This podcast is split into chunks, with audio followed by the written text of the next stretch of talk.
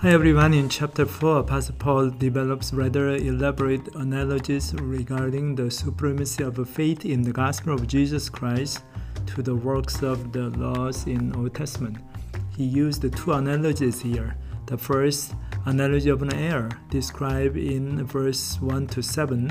The firstborn son, the heir of a household, had to be under the guardian who was a slave until the time set by his father. Here, the heir represents anyone who put their trust in the gospel of Jesus Christ, while sons of slaves represent those who put their trust in the elementary principles that Galatian Christians once held onto in the past in their pagan religious practice. Surprisingly, Paul also included the revered Old Testament traditions and the detailed observance of the Mosaic laws in his reference to the elementary principles. It is probably because, in terms of uh, their inability to lead people to salvation, as well as them posing major hindrance to people receiving the gospel of Jesus Christ, they were similarly harmful and dangerous to Paul's eyes. The second analogy is described in verse 21 to 31. It is directly from the Old Testament story about Abraham's two women who gave birth to sons to him, Hagar and Sarah.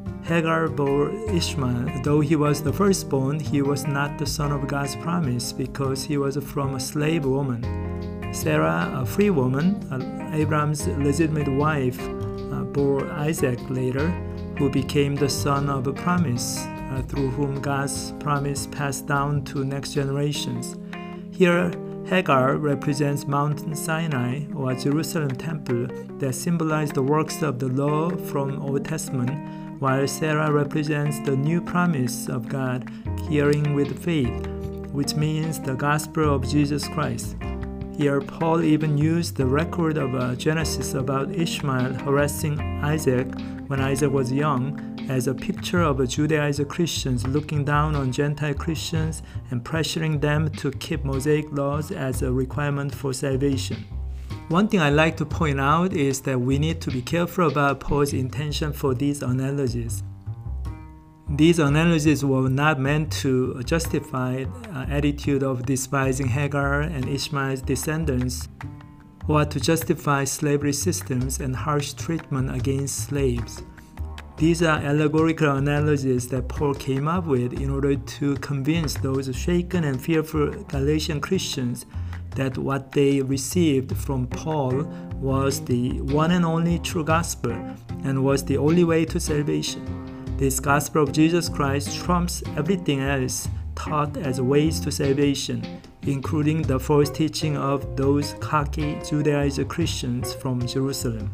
We can see how frustrating and worrisome Paul must have been regarding this issue of Gentile Christians being impressed by those Jewish Christians from Jerusalem church and swayed by their seemingly cool sounding teaching from Old Testament traditions and negatively affected by their suspicious and condescending attitude toward Paul's credential and legitimacy in his apostolic authority. Indeed, Paul dearly loved these Galatians that his exhortation was filled with his raw emotion. We remember from the beginning of chapter 3 how Paul sounded like a mother who scolds her children out of her love and care verse 1 of chapter 3 O foolish Galatians, who has bewitched you? It was before your eyes that Jesus Christ was publicly portrayed as crucified.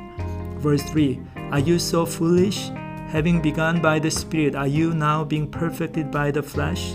Keeping God's laws with human effort and taking pride in what we have done for God and feeling superior toward others who didn't do as much as we did are rather familiar ethos in us as well. It's because we often think that what we have done is enough for God to be pleased with while ignoring all that is going on in our hearts.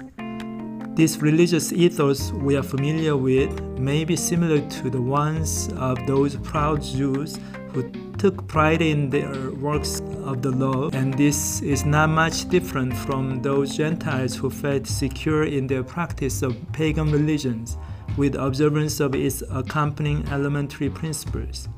Today's text tells us that all these entail the same consequence a life of slavery, living a life enslaved by pride and fear.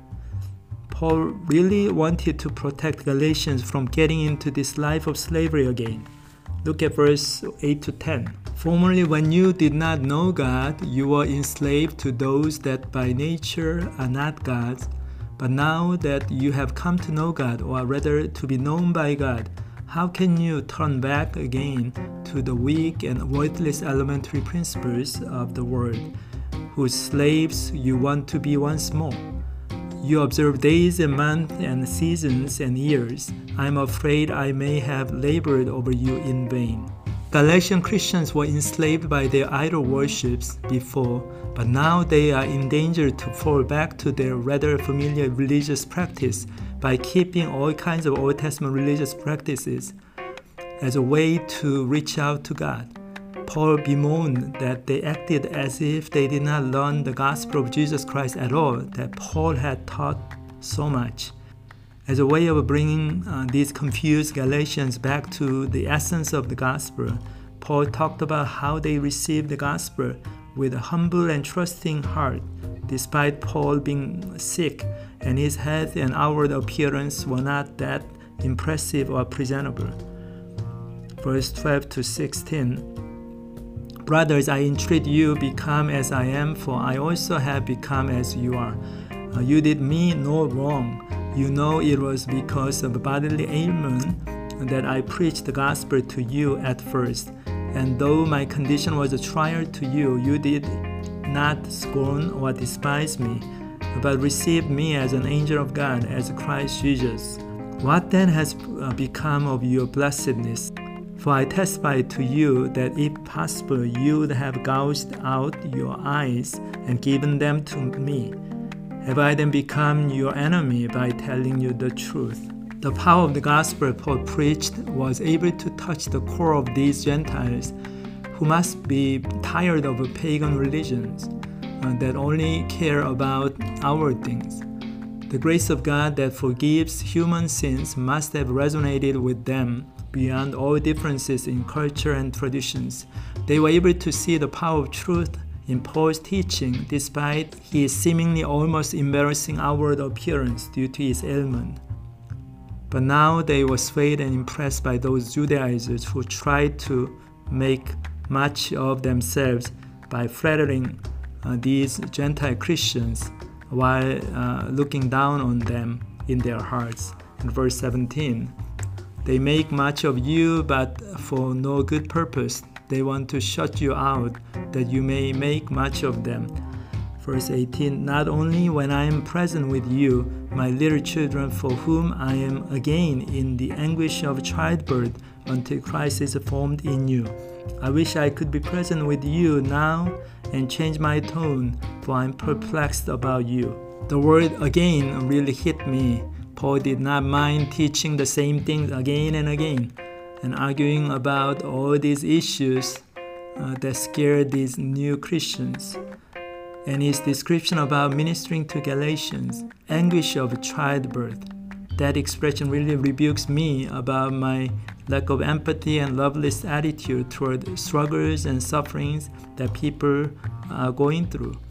I'm personally challenged by Paul's heart for his flock and also his courage and confidence to do everything he could possibly do in order to protect them from false gospels. Uh, that concludes our DT sharing. Bye.